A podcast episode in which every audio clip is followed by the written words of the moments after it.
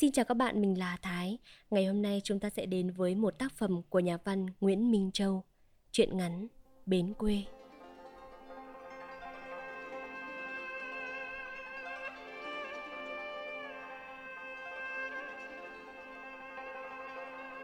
Ngoài cửa sổ, bây giờ những bông hoa bằng lăng đã thưa thớt. Cái giống hoa ngày khi mới nở, màu sắc đã nhợt nhạt. Hẳn có lẽ vì đã sắp hết mùa, hoa đã vãn trên cành, cho nên mấy bông hoa cuối cùng còn sót lại trở nên đậm sắc hơn. Ừ, cũng chả phải. Nhĩ vừa ngồi để cho vợ bón từng thìa thức ăn vừa nghĩ. Chính vì thời tiết đã thay đổi, đã sắp lập thu rồi. Cái nóng hầm hập ở trong phòng cùng với thứ ánh sáng loa lóa, vừa nhìn đã thấy chói cả mắt ở ngoài bờ sông Hồng, không biết đã rút đi đâu từ bao giờ. Bên kia những hàng cây bằng lăng, tiết trời đầu thu đem đến cho con sông Hồng một màu đỏ nhạt. Mặt sông như rộng thêm ra, vòm trời cũng như cao hơn. Những tia nắng sớm đang từ từ di chuyển từ mặt nước lên những khoảng bờ bãi bên kia sông. Và cả một vùng phù sa lâu đời của bãi bồi ở bên kia sông Hồng lúc này đang phô ra trước khuôn cửa sổ của gian gác nhà nhĩ một thứ màu vàng thau xen với màu xanh non. Những màu sắc thần thuộc quá như da thịt, hơi thở của đất màu mỡ. Suốt đời nhĩ đã từng đi tới không sót một xó xỉnh nào trên trái đất. Đây là một chân trời gần gũi mà lại xa lắc vì chưa hề bao giờ đi đến cái bờ bên kia sông Hồng ngay trước cửa sổ nhà mình. Nhĩ khó nhọc nâng một cánh tay lên khẽ ẩy cái bát miến trên tay liên ra anh ngửa mặt như một đứa trẻ để cho thằng Tuấn cầm chiếc khăn bông tầm nước ấm khẽ lau miệng, cằm và hai bên má cho mình. Anh không dám nhìn vào mặt con, trong khi lại nghiêng mặt ra ngoài cửa sổ. Anh ngạc nhiên nhận thấy những cánh hoa bằng lăng càng thẫm màu hơn, một màu tím thẫm như bóng tối. Chờ khi đứa con trai đã bưng tháo nước xuống nhà dưới, anh hỏi Liên. Đêm qua lúc gần sáng, Em có nghe thấy tiếng gì không? Liền giả vừa không nghe câu chồng vừa hỏi Trước mặt chị hiện ra một cái bờ đất lở dốc đứng của bờ bên này Và đêm đêm cùng với con lũ nguồn đã bắt đầu dồn về Những tảng đất đổ òa vào giấc ngủ Hôm nay là ngày mấy rồi em nhỉ? Liên vẫn không đáp và biết chồng đang nghĩ gì Chị đưa những ngón tay gầy guộc, âu yếm vuốt ve bên vai chồng.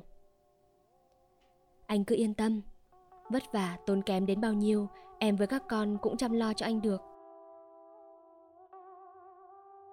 Lần đầu tiên, Nhĩ để ý thấy Liên đang mặc tấm áo vá.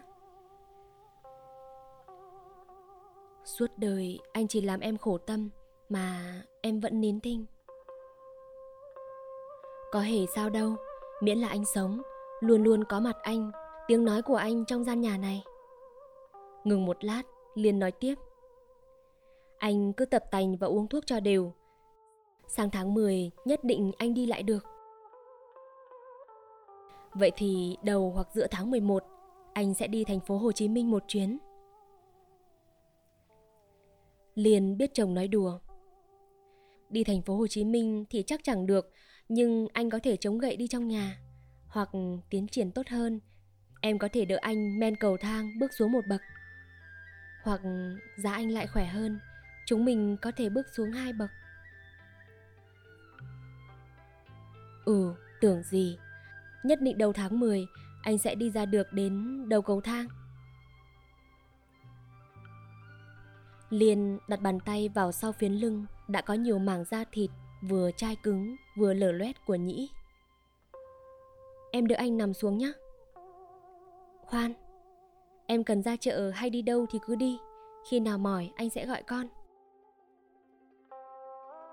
Một lát sau, Nhĩ còn nghe tiếng vợ đi lại dọn dẹp và dặn dò con điều gì đó. Liền hãm nước thuốc ở trong cái siêu đất ra chiếc bát chiếc chiêu. Nhĩ đoán thế, nghe tiếng nước rót ra lẫn mùi thuốc bắc bay vào nhà, rồi liền xuống thang vẫn cái tiếng bước chân giòn rén quen thuộc suốt cả một đời người đàn bà trên những bậc gỗ mòn lõm.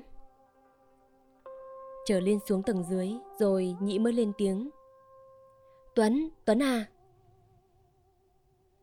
Anh con trai đánh trần, ngồi tựa vào bức tường đầu cầu thang, tay nhặt rau muống, mắt cúi xuống một cuốn sách truyện dịch.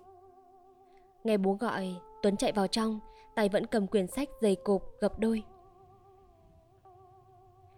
Bố mỏi rồi, con đợi bố nằm xuống nhé. Chưa. Đến lúc này, nhị mới ngắm kỵ đứa con trai. Nó là đứa thứ hai. Gần một năm nay vắng nhà, đi học tận trong một thành phố phía Nam và vừa mới trở về đêm qua.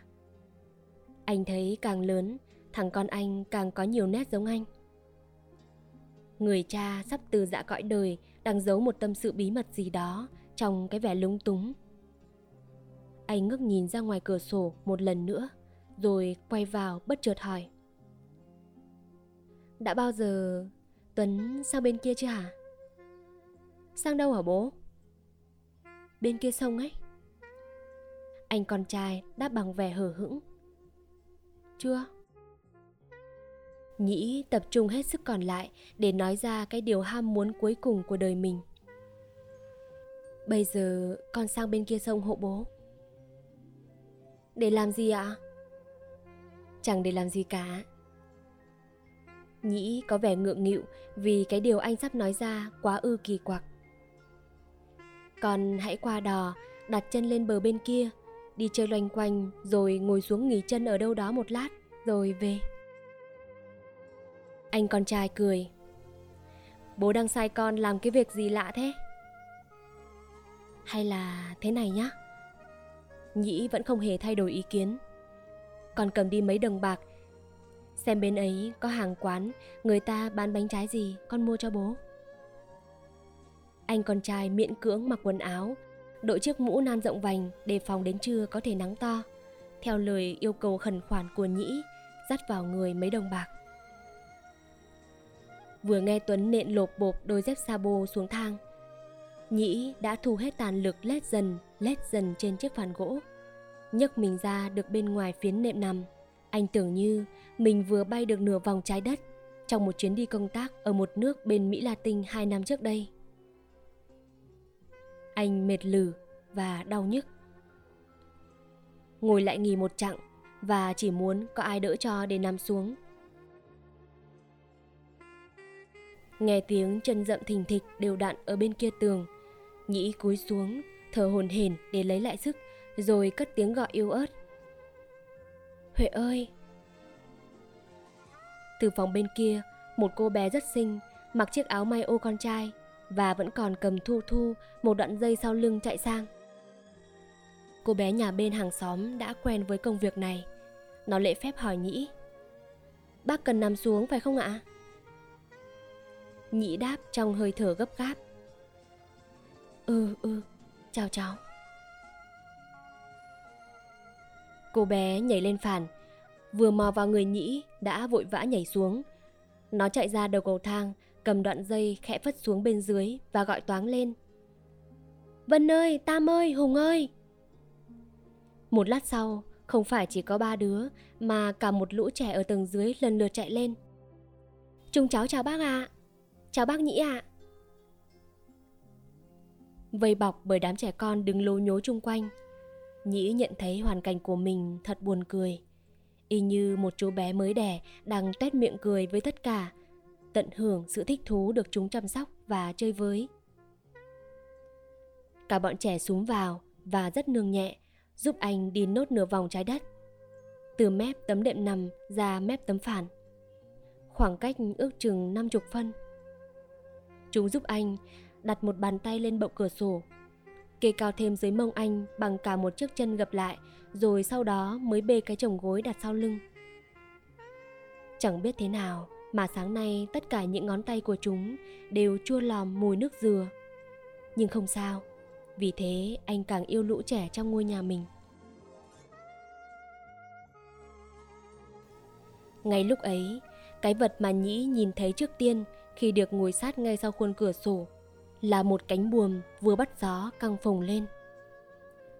Con đỏ ngang Mỗi ngày chỉ qua lại một chuyến giữa hai bờ ở khúc sông Hồng này, vừa mới bắt đầu chống xào ra khỏi chân bãi bồi bên kia. Cánh buồm nâu bạc trắng vẫn còn che lấp gần hết cái miền đất mơ ước. Sát bên bờ của dải đất lở dốc đứng bên này, một đám đông khách đợi đò đứng nhìn sang. Người đi bộ, người dắt xe đạp. Một vài tốp đàn bà đi chợ về đang ngồi kháo chuyện hoặc sổ tóc ra bắt cháy. Nhĩ nhìn mãi đám khách nhưng vẫn không tìm thấy cái mũ cói rộng vành và chiếc sơ mi màu trứng sáo đâu cả. Thì ra, thằng con trai của anh chỉ mới đi được đến hàng cây bằng lăng bên kia đường. Thằng bé vẫn cắp cuốn sách bên nách, đang xà vào một đám người chơi phá cờ thế trên hè phố. Suốt đời nhĩ, cũng đã từng chơi phá cờ thế trên nhiều hè phố. Thật là không dứt ra được. Không khéo rồi, thằng con trai anh lại trễ mất chuyến đò trong ngày. Nhĩ nghĩ một cách buồn bã. Con người ta trên đường đời thật khó tránh được những cái điều vòng vèo hoặc trùng trình. Và lại, nó đã thấy có gì đáng hấp dẫn ở bên kia sông đâu. Họa chăng chỉ có anh đã từng trải, đã từng in gót khắp mọi chân trời xa lạ, mới nhìn thấy hết sự giàu có lẫn mọi vẻ đẹp của một bãi bồi sông Hồng ngay bờ bên kia. Cả trong những nét tiêu sơ và cái điều riêng anh khám phá thấy giống như một niềm mê say, pha lẫn với nỗi ân hận đau đớn. Lời lẽ không bao giờ giải thích hết. Nhĩ chợt nhớ, ngày bố mẹ anh cưới Liên từ một làng bên kia sông về làm vợ anh. Liên vẫn đang còn mặc áo nâu và chít khăn mỏ quạ. So với cái ngày ấy, bây giờ Liên đã trở thành một người đàn bà thị thành. Tuy vậy, cũng như cánh bãi bồi đang nằm phơi mình bên kia, tâm hồn Liên vẫn giữ nguyên vẹn những nét tần tảo và chịu đựng hy sinh từ bao đời xưa. Và cũng chính nhờ có điều đó mà sau nhiều ngày tháng bôn tàu tìm kiếm, Nhị đã tìm thấy được nơi nương tựa là gia đình trong những ngày này. Con đò đã sang quá nửa sông Ngồi đây, Nhĩ đã có thể nhìn thấy rõ từng mảnh vá trên lá buồm cánh rơi in bật lên một vùng nước đỏ. Giữa lúc Nhĩ đang nhìn thấy, trong tưởng tượng chính mình, trong tấm áo màu xanh trưng sáo và chiếc mũ nan rộng vành, như một nhà thám hiểm đang chậm rãi đặt từng bước chân lên cái mặt đất dấp dính phù sa. Chợt nghe sau lưng có tiếng ho, Nhĩ quay lại. Ông cụ giao khuyến tựa trên chiếc gậy song đang đứng trên phản. Đã thành lệ, buổi sáng nào, ông cụ hàng xóm đi xếp hàng mua báo về cũng ghé vào hỏi thăm sức khỏe của Nhĩ. Cụ ạ. Nhĩ bắt đầu ra hiệu về phía đầu tấm nệm nằm của mình. Cháu Huệ có gửi lại chìa khóa cho cụ. Hôm nay ông Nhĩ có vẻ khỏe ra nhỉ? Dạ, con cũng thấy như hôm qua. Chợt ông cụ già hàng xóm hốt hoảng quá. Ông cụ giao khuyến chợt nhận thấy mặt mũi nhĩ đỏ dựng một cách khác thường. Hai mắt long lanh chứa một nỗi mê say đầy đau khổ. Cả mười đầu ngón tay nhĩ đang bấu chặt vào cái cửa sổ. Những ngón tay vừa bấu chặt vừa run lẩy bẩy. Anh đang cố thu nhặt hết mọi sức lực cuối cùng còn sót lại để đu mình nhô người ra ngoài. Giờ một cánh tay gầy guộc ra phía ngoài cửa sổ, khoát khoát y như đang khẩn thiết ra hiệu cho một người nào đó. Ngay lúc bấy giờ, chiếc đò ngang mỗi ngày một chuyến, chở khách qua lại hai bên sông hồng, vừa chạm mũi vào cái bờ đất lở dốc, đứng phía bên này.